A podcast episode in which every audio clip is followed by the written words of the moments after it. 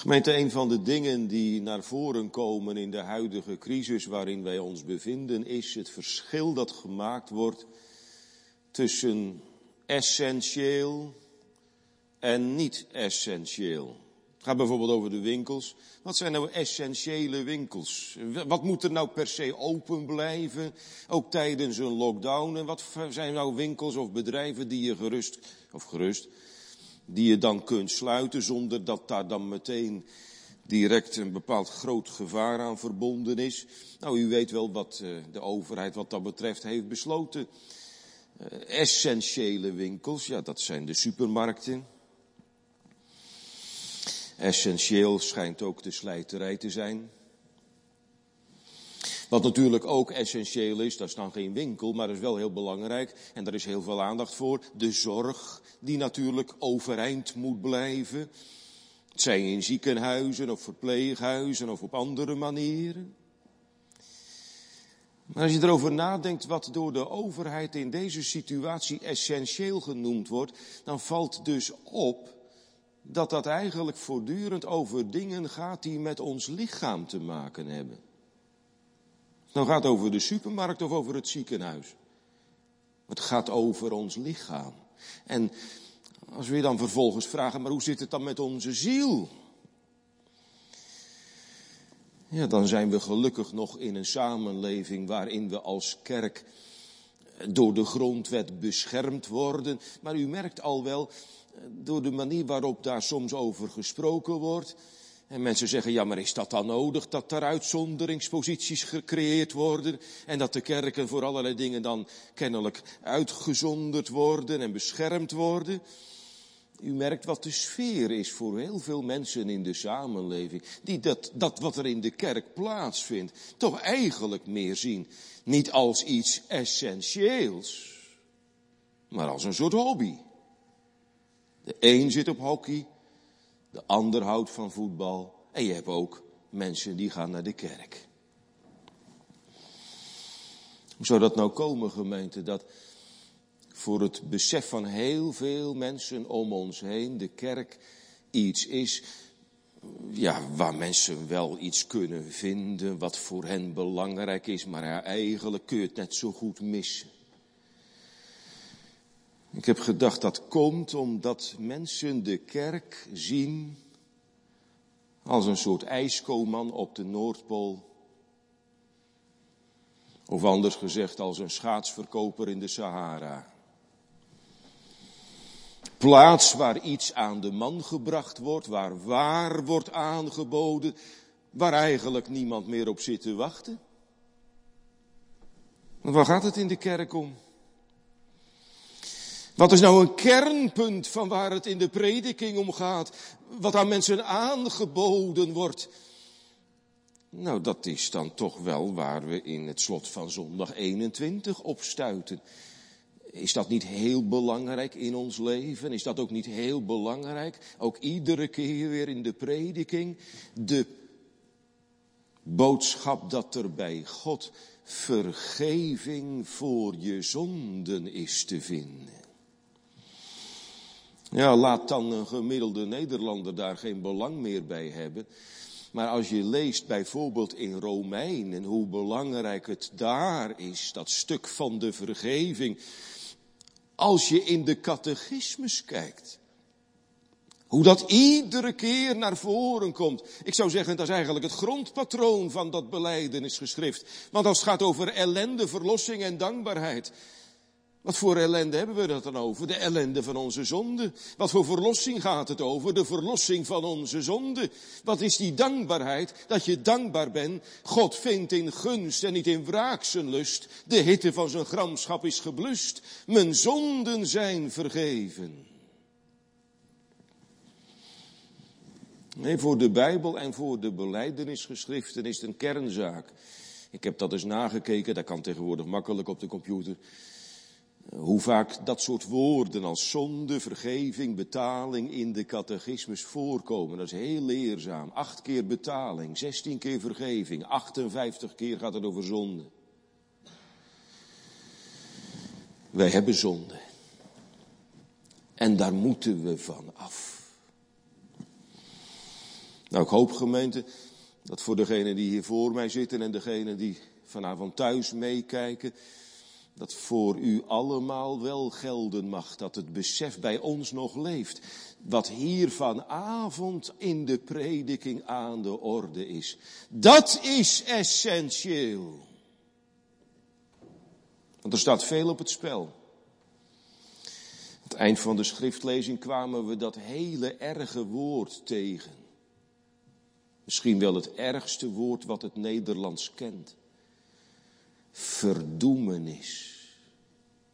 Er staat veel op het spel. Het gaat om eeuwig wel of eeuwig wee. En het evangelie zegt, dan mogen we u hem aanprijzen, uitstallen en aanbieden.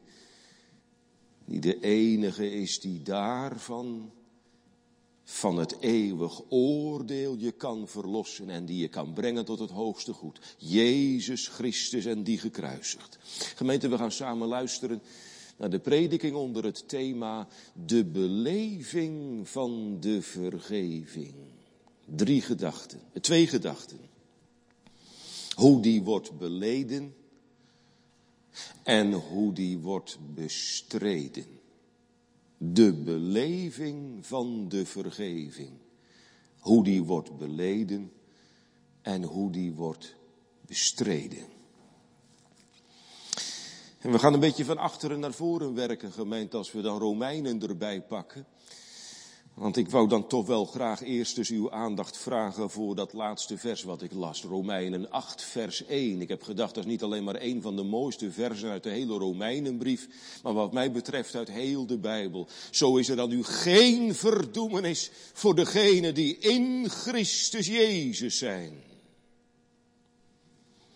Nou, als je dat hoort, dan zit hem daar dus meteen ook het probleem wel in voor heel veel mensen vandaag. Want ik zei al, verdoemenis is een heel erg woord in onze taal. Maar je hebt heel wat mensen die kennen dat woord alleen maar als een vloek.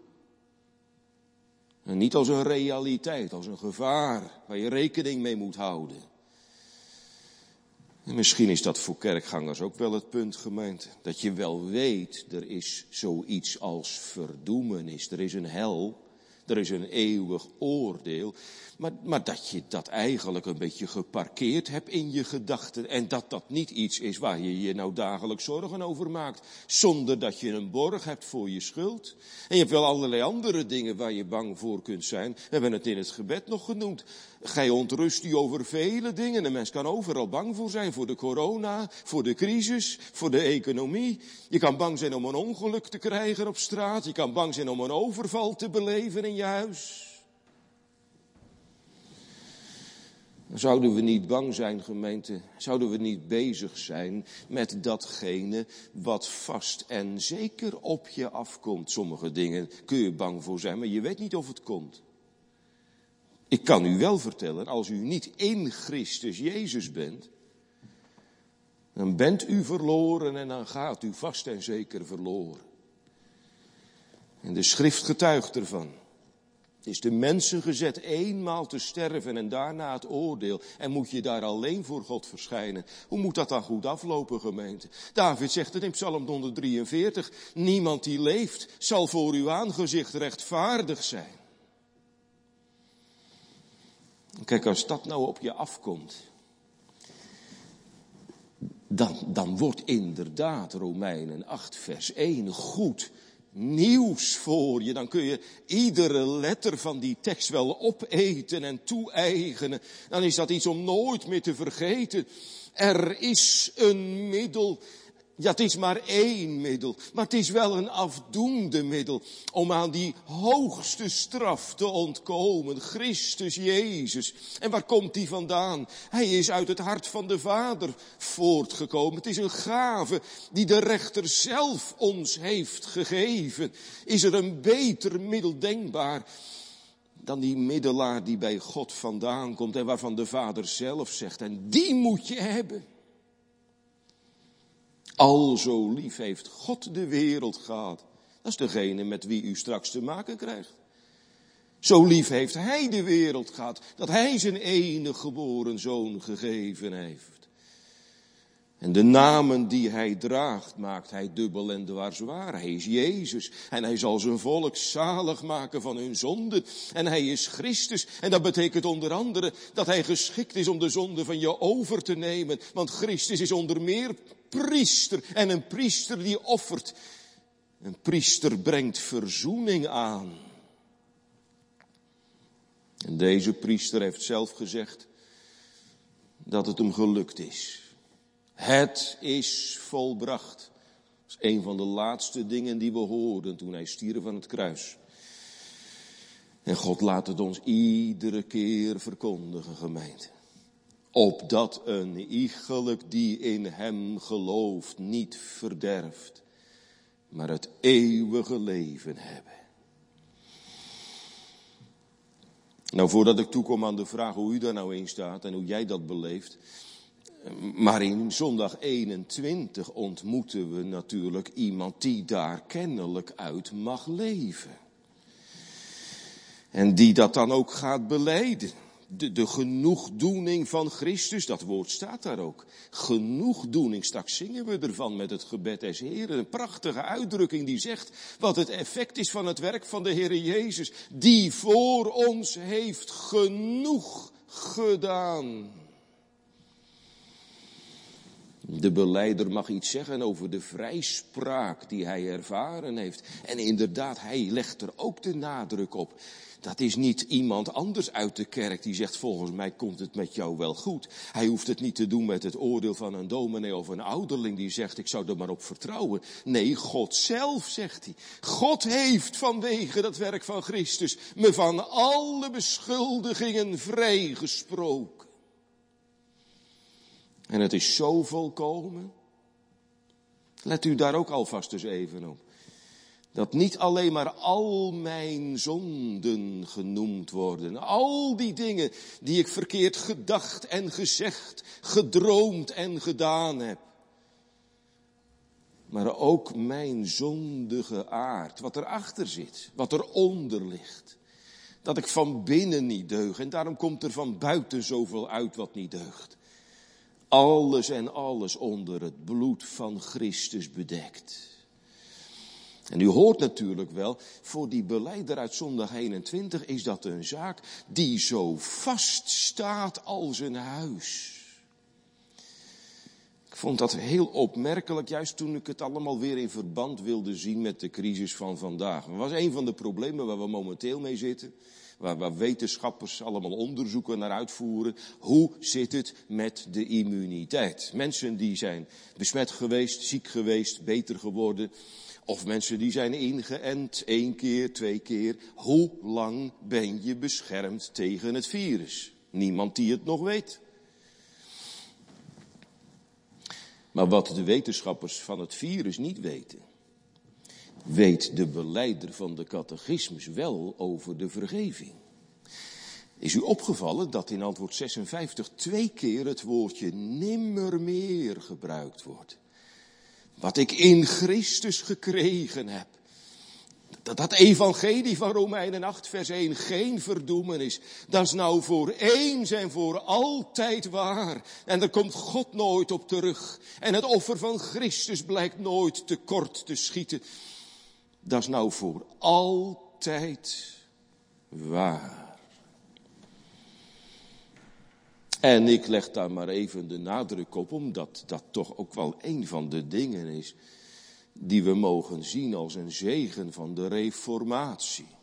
Wij, wij danken de Heidelbergse catechismus aan de tijd van de reformatie. En een van de dingen die ze toen weer ontdekt hebben, dat er zekerheid van het geloof en zekerheid van de vergeving is te vinden. Terwijl in de Roomse kerk van de middeleeuwen dat als het ware een soort moeras geworden was waar je elke keer weer in wegzakt en er was allemaal onzekerheid. Want, want die zekerheid van de vergeving werd afhankelijk gemaakt van mijn eigen inzet en van mijn eigen volharding op de weg van het goede en van mijn goede werk.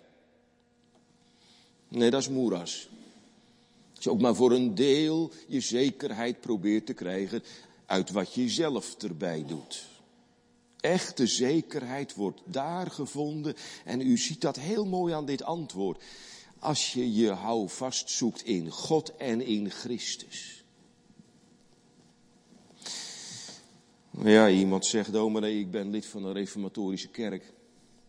Vanaf mijn geboorte al christelijk of een andere kerk eerst en nu hier. U zegt dat is nou de zegen van de reformatie. Maar ik wou nou dat ik het ook zo persoonlijk zo zeker wist als die man uit de catechismus. Maar dus ik kan altijd weer mee. Daar heb ik altijd weer vragen over. Altijd weer worstelingen. Als ze er op, huisbezoek naar vragen, is dat ook altijd weer iets wat ik naar voren breng. Wist ik dat nou maar? Ja, wij noemen dat toe-eigeningsvragen. Toe-eigening van het heil. Wat hier nou in Romeinen 8 ook staat. En dat je dat persoonlijk aan je hart mag drukken en zegt niet alleen anderen, maar ook mij. Wat wordt daar veel mee geworsteld. En ik heb het altijd iets tragisch gevonden. Dat daar uitgerekend dan vooral mee geworsteld wordt door erfgenamen van de reformatie. Van alle Roomse mensen die ik in mijn leven tegengekomen ben, heb ik het eigenlijk nog nooit zo gehoord. Je hoort het in het buitenland ook minder, valt mij op, naarmate ik zendingsreizen maak. Maar vooral ook, nou ja, laten we het maar noemen, onder ons als refo's. Hoe komt het nou dat er zoveel vragen zijn? Hoe zit dat met dat persoonlijk delen in de vergeving van de zonden? Nou, misschien uh, heeft het er wel mee te maken, gemeente, dat wij als refo's terug moeten naar de reformatie. Dat is nog een verschil, nietwaar? Een bepaalde cultuur die je je aanwendt of echt leven. Uit de sola's. Van het sola scriptura en het sola fide en het sola gratia en het solo Christo. Dat dat echt beleefd wordt en dat je daar je houvast zoekt en niet in jezelf. Ik zou vanavond willen zeggen, laten we daar toch ook nog maar eens even wat dieper in doorgraven. Ik heb me geprobeerd in te leven in ook de dingen waar iemand met die vragen speciaal mee kan worstelen. Wat, wat, kan nou bijzonder het probleem zijn waar je mee zit? Een bepaalde kwestie waar altijd weer tegenaan loopt, waardoor je niet zo ver komt als Paulus en als Ursinus. Ik zal er een aantal noemen, eh, een stuk of vijf dingen die daarin een rol kunnen spelen. Het is mijn gebed geweest, gemeente, dat dat ook gebruikt wordt voor deze of gene worstelaar in de gemeente. Dat je daar echt eens verder in mag komen. Omdat de geest het je laat zien. Waar is nou de vaste grond en de blijde zekerheid te vinden? Nou, een eerste probleem op dit gebied kan natuurlijk zijn je bent en je blijft bang voor het oordeel van God over je zondige leven. Probleem waar ook vanmorgen Psalm 130 over sprak. Als God nou eens in het recht gaat treden en gadeslaan mijn ongerechtigheden en de mensen weten de helft niet. En zelf ben ik ook de helft misschien wel weer vergeten. Maar wat moet er allemaal al niet zijn in al die jaren dat ik geleefd heb. En ik heb de zonde van nalatigheid misschien wel voor driekwart over het hoofd gezien. En er zijn verborgen zonden. En er is van alles en nog wat wat zich opgestapeld heeft. En als God daar nou eens een keer op terugkomt. Nou, ik zei net al.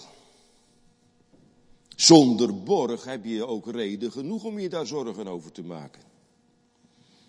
En als je je daar nog nooit zorgen over gemaakt hebt, dan is misschien de vrucht van de preek vanavond dat je daar voor het eerst een keer van wakker gaat liggen. O God, hoe moet dat nou? Zoveel zonde en straks het oordeel. Maar bedenk vervolgens ook als je dat op je af ziet komen. Wat ik net ook al heb gezegd. Bedenk eens bij wie Christus Jezus, de zaligmaker, vandaan gekomen is. Dat is een van de meest wonderlijke dingen van het hele evangelie van de Bijbel. Dat nou juist die rechter met wie ik te maken heb, die God die ik vertorend heb, zelf zijn zoon heeft aangesteld en weggeschonken. En bekwaam gemaakt heeft om zaligmaker van zondaren te zijn. En toen hij zaligmaker werd en zijn werk volbracht heeft, ja, toen heeft de Vader ook keer op keer laten weten. Inderdaad, dat is nou niet alleen maar de mening van Ursinus, genoeg gedaan. Maar dat vind ik ook.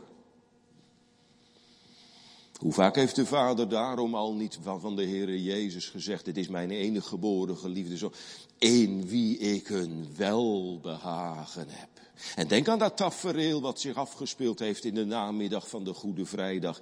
Dat God zelf van boven naar beneden, als een antwoord op het volbrachte werk van zijn zoon, het voorhangsel in de tempel gescheurd heeft. De toegang is vrij door Golgotha. God is bevredigd.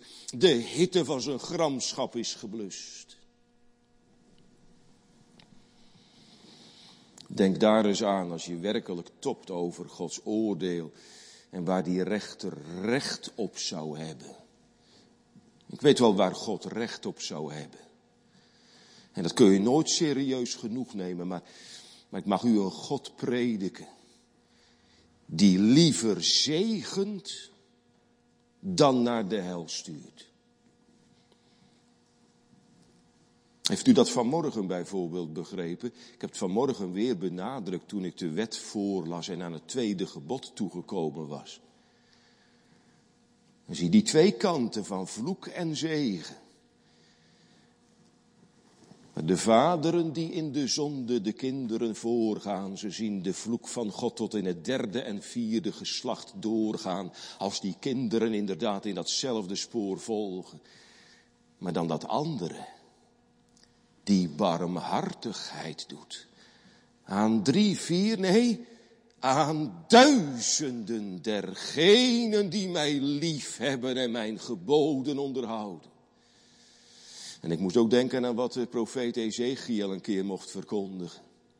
Ook zo'n prachtige tekst waarin God laat weten wat nou het liefste is wat hij tegenover zondaren doet. Ik heb geen lust in de dood van de goddeloze, maar daarin heb ik lust. Dat die goddeloze zich bekeert en dat zo'n mens mag leven. Neem het dus mee als dat je probleem is. En dank God ervoor. Misschien dat een ander probleem bij de toe-eigening van het heil is. Uh, toch ergens bang zijn.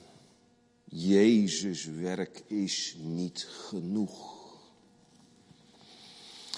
Nou, ik heb u net al gezegd.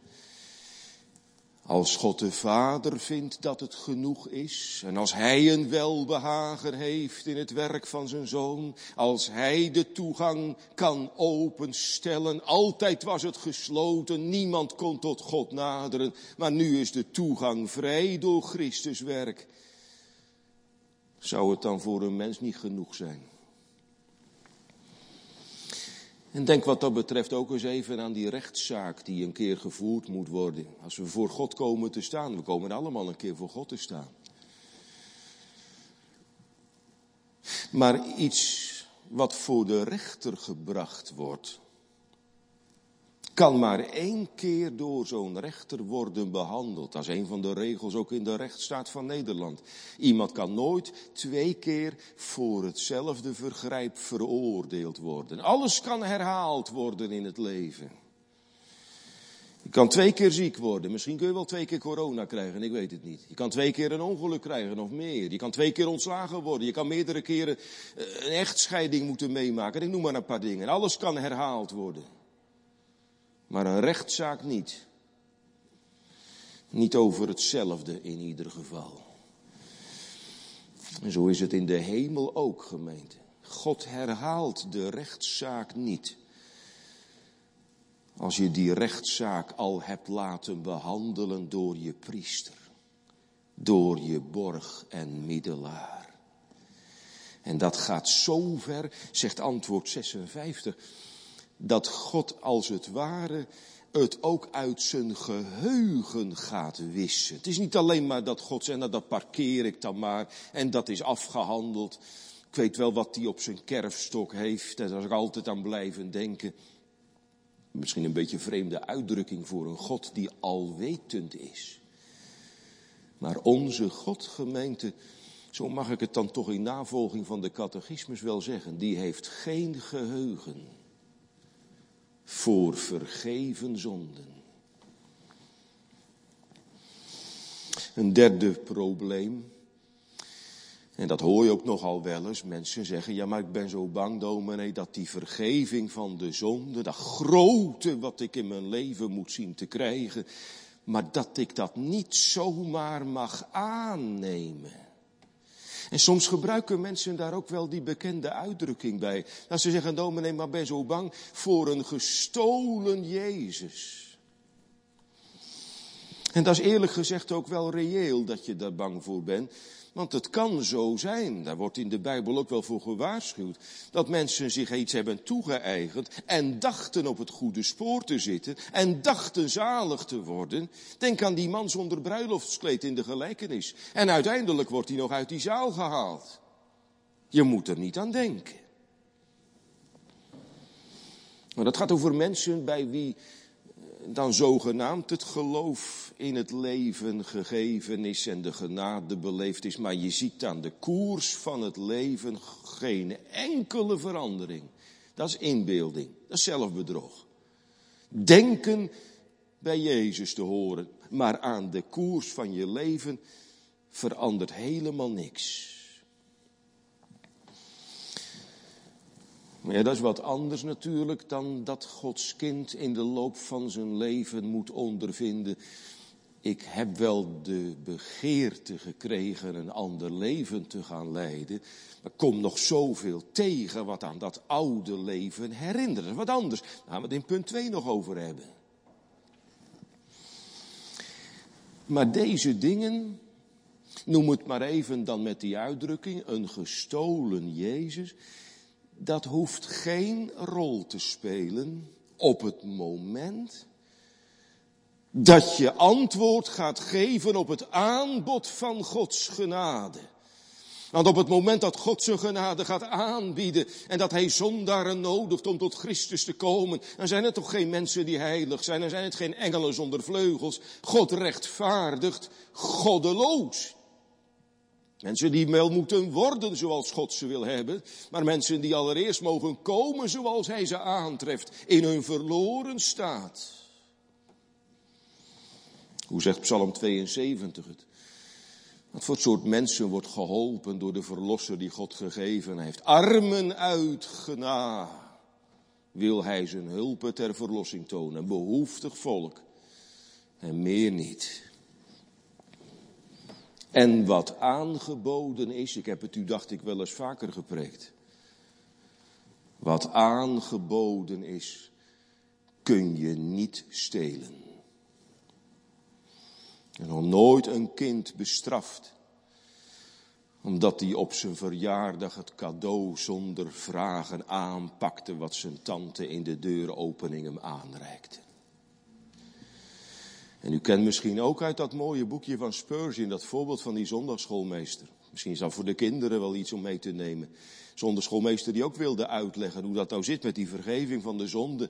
En hoe, hoe eerlijk God daarin is en hoe goed God dat meent met zondaren. Als hij zegt, hier heb je mijn zoon, je mag hem helemaal hebben. Hij wou het uitleggen aan een kring van jongens. Ze zaten er acht op een rij en hij, hij pakte zijn vesthorloge, een groot zilveren horloge met een ketting eraan kostbaar iets. En hij zei tegen die eerste jongen op de hoek van de rij, wil je mijn horloge hebben? Dank u wel, meester, zei hij. Want hij dacht er zich vast wat achter, om zoiets duur zomaar aan een jongetje weg te geven. Kan maar beter netjes bedanken. En, en de, meester ging verder, de hele rij af. Allemaal waren ze even netjes en even beleefd. En allemaal zeiden ze, dank u wel, meester. Zo'n groot cadeau. Houdt u het zelf maar. Totdat hij bij die laatste jongen kwam. En die laatste, ja, daar moesten ze wel eens om lachen. Want die was altijd een beetje simpel. En die geloofde altijd alles wat ze tegen hem zeiden. Maar toen jongen nummer acht het horloge voor zich kreeg. Zei hij in zijn eenvoudigheid, dank u wel meester. En hij stopte het in zijn zak. Waarop de rest natuurlijk verbaasd reageerde. Meester, mag die dat dure horloge houden? Ik had het hem toch aangeboden, zegt de meester. En daarom mag hij het eerlijk houden. Het is nu van hem.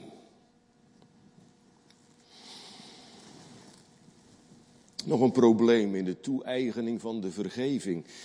Eh, en dat is misschien wel een beetje een pijnlijk punt vanavond. Want tot nu toe hebben we allemaal van die dingen behandeld. waarvan je zegt, ja, dat zijn van die eerlijke vragen. waar iemand werkelijk mee kan lopen. Hij is bang voor dit en bang voor dat. En hij is bang om het zich allemaal naar zich toe te halen. En misschien mag het wel niet. Maar, maar nou komt er een soort angst. die je misschien zo goed verpakt hebt dat je zelf niet meer weet hoe lelijk het eigenlijk is. Wat dacht u hiervan? Dat iemand nooit komt tot de zekerheid van de vergeving, omdat hij bang is wat er nou gebeurt met die zonden die je dan aan de Heere Jezus geeft. Bang dat je ze kwijt bent. U zegt, ja, maar dat is nou toch juist wat om gaat, dominee. Dat zou toch het grootste wonder zijn, dat je je zonde kwijt bent. Ja, hangt er vanaf hoe je dat bekijkt natuurlijk.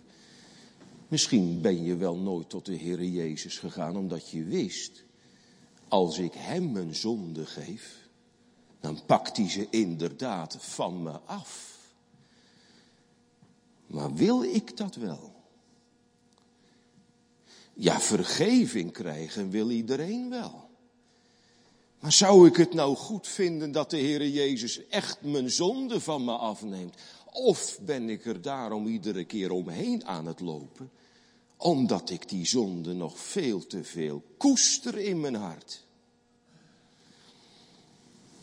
Begrijpt u, dat is best een pijnlijk punt als je daar vanavond aan ontdekt moet worden. Dat het daarop vast zit en dat je daarom nooit verder komt. Omdat je eigenlijk ten diepste aan je zonde vast wil houden. Maar moet u eens eerlijk zeggen, als dat nou uw probleem is.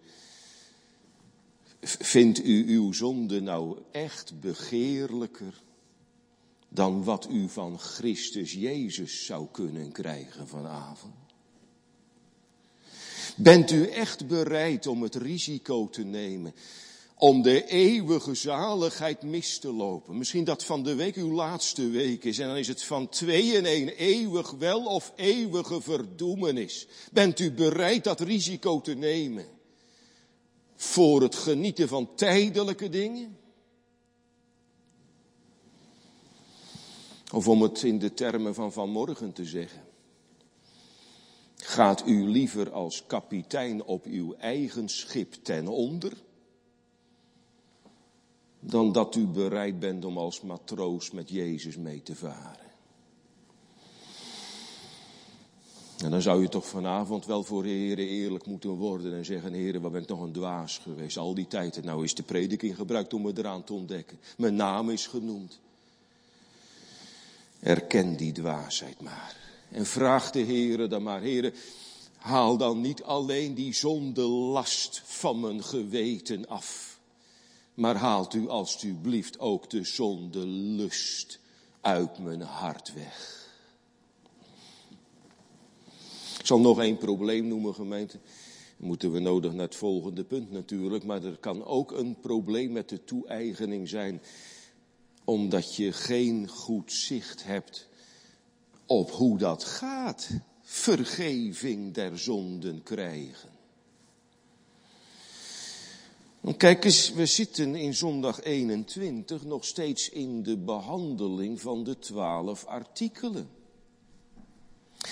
Je moet eigenlijk voor ieder zinnetje, wat in al die artikelen genoemd wordt, moet je elke keer weer die eerste woorden zetten. Ik geloof. En misschien zit het hem daar wel op vast, gemeente. Dat je op een andere manier denkt vergeving te kunnen krijgen dan op de manier van het geloof. Ik vond het wel heel treffend wat ik daarvan las bij, bij, bij Koolbrugge. U weet, dat is een man die trouwens ook heel veel met Romeinen 7 te maken heeft. Maar zal ik u eens zeggen wat Koolbrugge in zijn catechismusverklaring zegt over deze dingen. Koolbrugge zegt, weet je wat van nature al ons probleem is? Dat we eigenlijk, als het over geloof gaat, met het geloof van K in rondlopen. Dat is ons eerste probleem al. Als je dan op je zonde stuit, dan zeggen we net als Kain, mijn zonde is te groot dan dat ze vergeven worden. Ja, dan kom je met de Heer Jezus in aanraking. Het evangelie wordt gepredikt, maar dan is nog het eind niet in zicht van de problemen. Want dan zegt dus hier zondag 21, ik geloof de vergeving der zonden. En Koolbrugge zegt, weet je wat je dan vaak gaat doen? Je probeert om het na te zeggen. Dan zeg je, ik geloof de vergeving der zonden als. Als ik mijn leven gebeterd heb, dan zal ik erin geloven. Als ik dit of dat in mijn leven overwonnen heb, dan zal ik erin geloven. Als mijn geweten me niet meer aanklaagt. Of dat ik er misschien ook dit van maak. Ik hoop dat ik eenmaal vergeving der zonden zal krijgen. En Koolbrugge zegt, dat leert de catechismus u niet en dat vraagt de catechismus ook niet van u. Die vraagt naar vandaag. En die vraagt niet wat voelt u. En die vraagt niet wat hoopt u. Die vraagt wat gelooft u. Nou, gemeente, misschien zijn dat een aantal dingen die deze of gene verder kunnen helpen, ook in deze moeilijke worstelingen. Maar we gaan inderdaad naar het volgende punt van de preek. En dan wil ik toch ook zeggen, er zijn er dan in de gemeente gelukkig ook die wel weten wat het is om deze taal van de jubel, van de zekerheid van het geloof te mogen uitspreken. Mensen die misschien ook wel na een lange weg van worstelen daarin tot klaarheid zijn gekomen en die dat mee mogen beleven. God heeft om Jezus wil mijn schuld uit zijn boek gedaan. Je hebt vergeving gevraagd.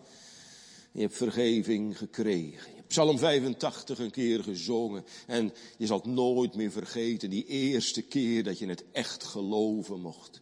In gunst en niet in lust. Je hebt het zo persoonlijk mogen zingen als Psalm 31. Geloofd zij God die zijn genade aan mij heeft groot gemaakt.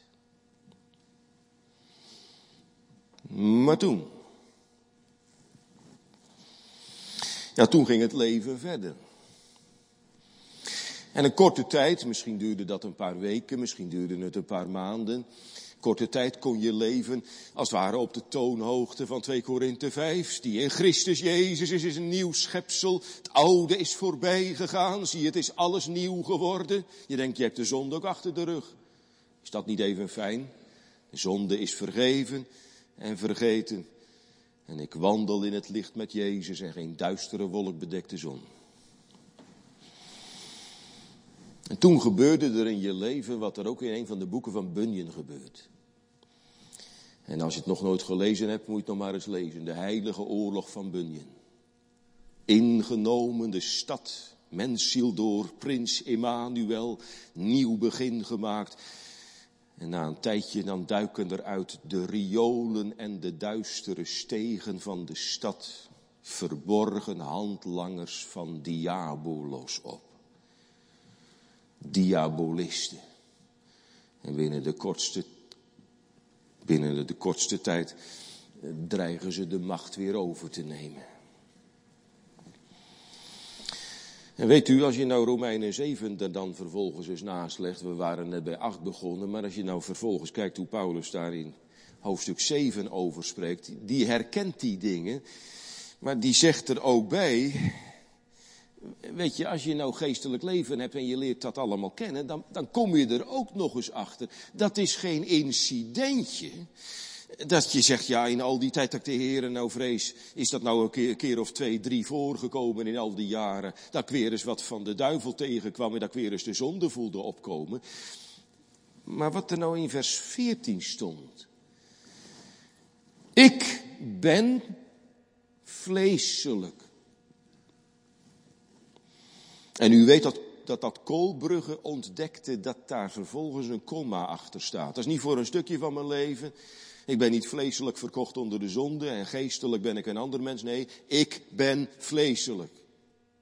Dat is als ik mezelf voor de spiegel zie staan, zegt Paulus. En dat zegt die man na ontvangen genade. Ik heb het altijd vreemd gevonden dat mensen zeggen, daar heb je de onbekeerde Paulus. Nou, dan had hij er nooit zo'n strijd mee gehad. Nee, na zijn bekering loopt hij er iedere keer tegenaan. Ik ben vleeselijk. En vandaar dat je ook bij, bij, bij die strijd van vers 19 komt. Het goede dat ik wil, dat doe ik niet. Het kwade dat ik niet wil, dat doe ik nou juist. Weet je waar dat door komt?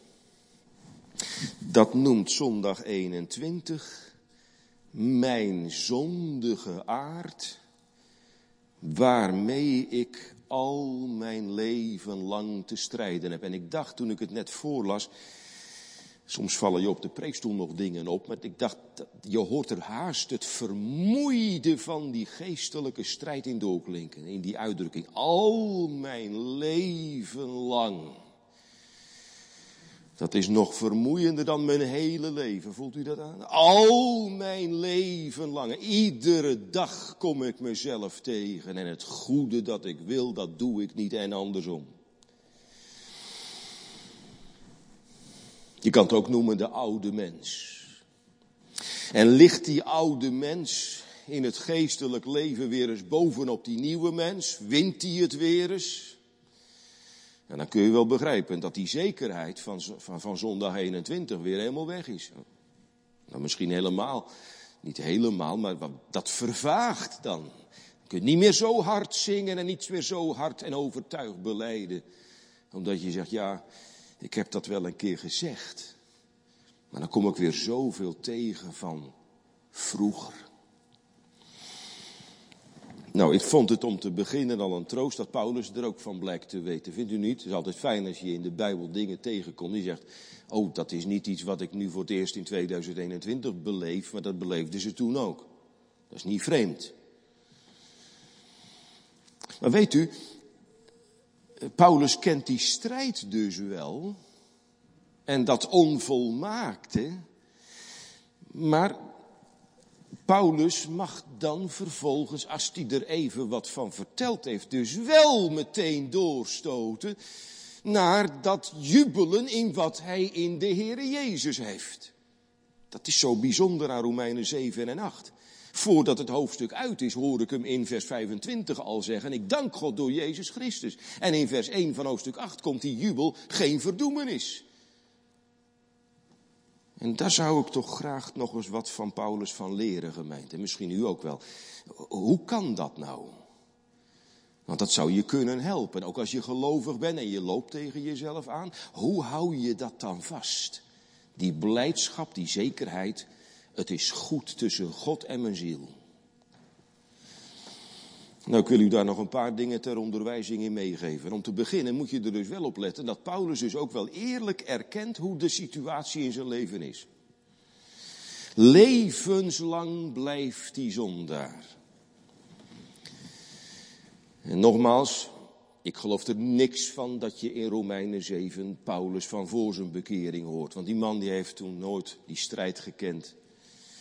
Want die deed alleen maar wat goed was, toch? Dat is een fariseer. Die stond hoog met zichzelf en in aanzien bij de mensen. En u zou vanaf vers 7 van dit hoofdstuk moeten kijken hoe dat veranderd is. Dat toen juist die wet waar Paulus zo op gesteld was, in de handen van de Heilige Geest gebruikt is om hem van zijn troon af te halen en om hem die zelfverzekerdheid af te leren. Want hij had die wet nog nooit begrepen. Maar toen hij bijvoorbeeld het tiende gebod van de wet toegepast kreeg, gij zult niet begeren, toen viel hij met die andere negen geboden ook om. Altijd gedacht dat hij het goed gedaan had. Maar toen ging God naar zijn hart vragen. En wat er in dat hart aan begeerte is, was ook zonde. En toen werd het een domino-effect gemeente. Toen werd hij van het een op het ander ontdekt. En toen had hij ineens een borg nodig. En waarom doet God het nou zo? Dat als je dan net als Paulus tot Jezus gevlucht bent en je hebt je zonde aan hem mogen geven, Dat je dan vervolgens in zo'n hele malle molen terechtkomt van altijd maar weer strijden en altijd maar weer jezelf tegenvallen. Oude mens, nieuwe mens. Waarom kiest God daarvoor? Is dat geen wijs beleid van de Heer? Om een mens na ontvangen genade zo klein te houden dat als die op zichzelf ziet, dat die vers 24 gaat uitroepen. Ik, ellendig mens. Maar je bent toch een verlost mens? Ja, maar als ik naar mijn ik kijk, wat een ellendig schepsel. Dat heeft God vaker gedaan, hè? zulke dingen toepassen om een mens op zijn plek te houden. Juist na ontvangen genade. Waarom moest Jacob toen die uit Pniel kwam hinken aan zijn heup? Hij liep voortaan met een kruk door het leven. Waarom was dat nodig? Om hem levenslang eraan te herinneren dat hij op die plek zondaar voor God geworden was. Waarom moest Paulus, terwijl hij er drie keer om gebeden had, van de Heere Jezus te horen krijgen, mijn genade is u genoeg, maar die doren in je vlees blijft zitten? Kon de Heere Jezus hem er niet uithalen, die doren? Wijs beleid. Opdat Paulus, net als ieder van Gods kinderen, levenslang arme zondaar zou blijven. En zo worden ze zalig, gemeend. God toch in het Oude Testament al gezegd. Ik zal mij doen overblijven, een arm en ellendig volk. Die zullen op de naam des Heeren vertrouwen. En pas er maar voor op. Als je bij jezelf of bij een ander afkeer ontmoet tegen het leven van een arme zondaar. Volgens de catechismus is dat wel het echte leven. Niets uit ons, al uit hem, zo komt men in Jeruzalem. Wat je vervolgens van Paulus mag leren, gemeente. Dat met alles waarin hij zichzelf tegenvalt en waarin de strijd hevig is, dat hij toch mag zeggen, heren, maar u heeft door uw geest wel een wissel omgezet in mijn leven. En dat is een heel belangrijke les uit Romeinen 7 en 8. Kijkt u eens even naar het slot van Romeinen 8, vers 1. Wat, wat zijn dat voor mensen die in Christus Jezus zijn? Dat zijn mensen die wandelen een bepaalde kant op. En ze zijn niet zo heel standvastig in hun wandeling, moet ik u eerlijk zeggen. Maar ze lopen nog wel eens wat zijpaadjes in. Maar de doorgaande lijn van hun leven is niet meer het wandelen naar het vlees, niet meer naar de zin van de massa, niet meer naar de mening van de tijdgeest. Ze zijn er ingewonnen voor wat de Heilige Geest hen voorschrijft. Dat is de rode draad.